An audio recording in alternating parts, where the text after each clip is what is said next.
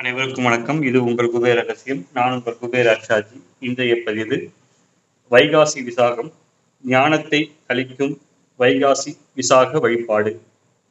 அதாவது பாரத தேசத்தின் வழிபாடுகள் அனைத்தும் முதன்மை பெறுவது அவற்றுக்குரிய காலங்களை நியமிப்பதும் நட்சத்திரங்களே ஆகும். வான மண்டலத்தில் கணக்கற்ற நட்சத்திர கூட்டங்கள் இருக்கின்றன.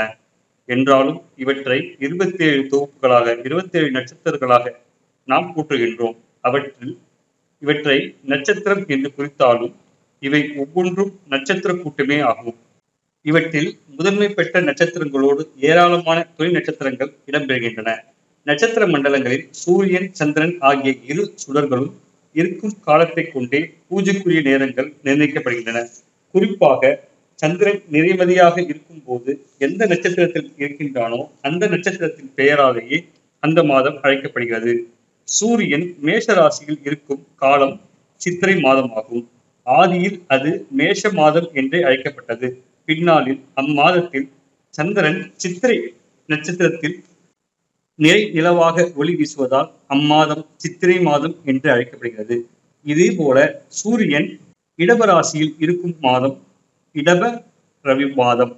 இம்மாதத்தில் சந்திரன் விசாகத்தில் நிறை நிலவாக ஒளி பரப்புவதால் வைகாசி என நாம் அழைக்கின்றோம். இம்மாதத்தில் நிறை நிலவு வைகாசி நட்சத்திரத்தில் இருந்து ஒளி வீசுவதால் இந்நாளை வைகாசி விசாகம் என்று பெருமைப்படுத்துகிறோம். வைகாசி விசாகம் அறிவின் திருநாளாக போற்றப்படுகிறது. அது ஞானம் விளைவிக்கும் நாளாகும். விசாக நட்சத்திர மண்டலத்தில் 5 நட்சத்திரங்கள் குயலார் சக்கரம் போல் வட்டமாக இருக்கின்றன. தன் தமிழ் கடவுளாக விளங்கும் முருகப்பெருமானுடைய தொடர்புடைய நட்சத்திரங்கள் 3. அவை விசாகம், உத்திரம், கார்த்திகை. விசாக நட்சத்திர தினத்தன்று முருகன் அவதரித்தார். ஞானமே திரண்டு முருகனாக அவதரித்தது. அதனால்தான் அது ஞான திருநாள் ஆனது. கார்த்திகை மாதர்கள் அவருக்கு பாலூட்டி வளர்த்தனர். அவர்களுக்கு சிறப்பு அளிக்கும் வகையில் முருகன் கார்த்திகை நட்சத்திரத்துக்கு சிறப்பளிக்கும் அந்நாளை தன்னை வழிபடும் நாளாக ஆக்கினார்.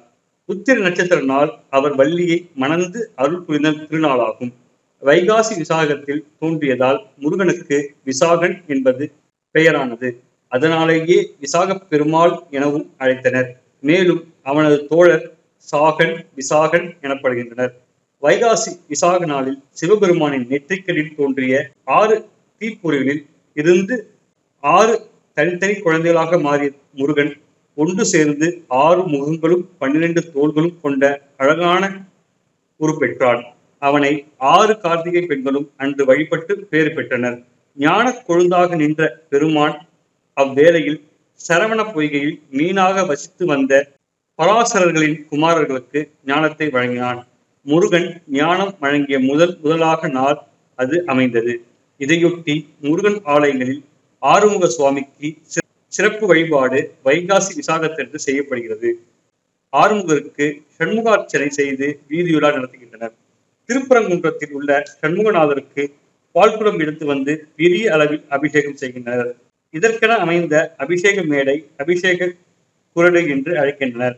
சண்முக பெருமானுக்கு அன்று செய்யப்படும் பாலபிஷேகம் சாதாரண நாளில் செய்வதை விட பன்மடங்கு பலன் தருவதாகும். முருகனுக்கு விசாகன் என்னும் பெயர் இருப்பது போலவே மயிலுக்கும் விசாகம் என்பது பெயர். இதற்கு வி மேலாக சாகன் எங்கும் சஞ்சிப்பது என்பது பொருள். அன்னை பராசக்தியை ஞானேஸ்வரியாக போற்றுகின்றோம். அவள் வைகாசி விசாக நாளில் ஞானேஸ்வரியாக காட்சி தருகின்றாள். சென்னை கபாலீஸ்வரர் கோயிலில் எழுந்தொழிக்கும் அன்னை கற்பகவல்லி வைகாசி விசாக நாளில் ஞான பரமேஸ்வரியாக காட்சி தருகிறாள். அந்த நாளில் அவள் இடுப்பில் ஞான வாளுடன் காட்சி தருகிறாள். அது அன்பர்களின் அஞ்ஞானத்தை வேரோடு வெட்டி எரியும் ஞான வாளாகும். இத்தகைய சிறப்புமிக்க வைகாசி விசாகம் நாளில் முருகனையும் வழிபட்டு ஆதிபராசக்தியையும் வழிபட்டு எல்லாம் வல்ல ஞானத்தை குபேர ரகசிய நண்பர்கள் அனைவரும் பெற வேண்டி என்னுடைய குருமார்களையும் எல்லாம் வல்ல இறைவனையும் வேண்டி இப்பதிவை முடித்துக் கொள்கிறேன். நன்றி, வணக்கம்.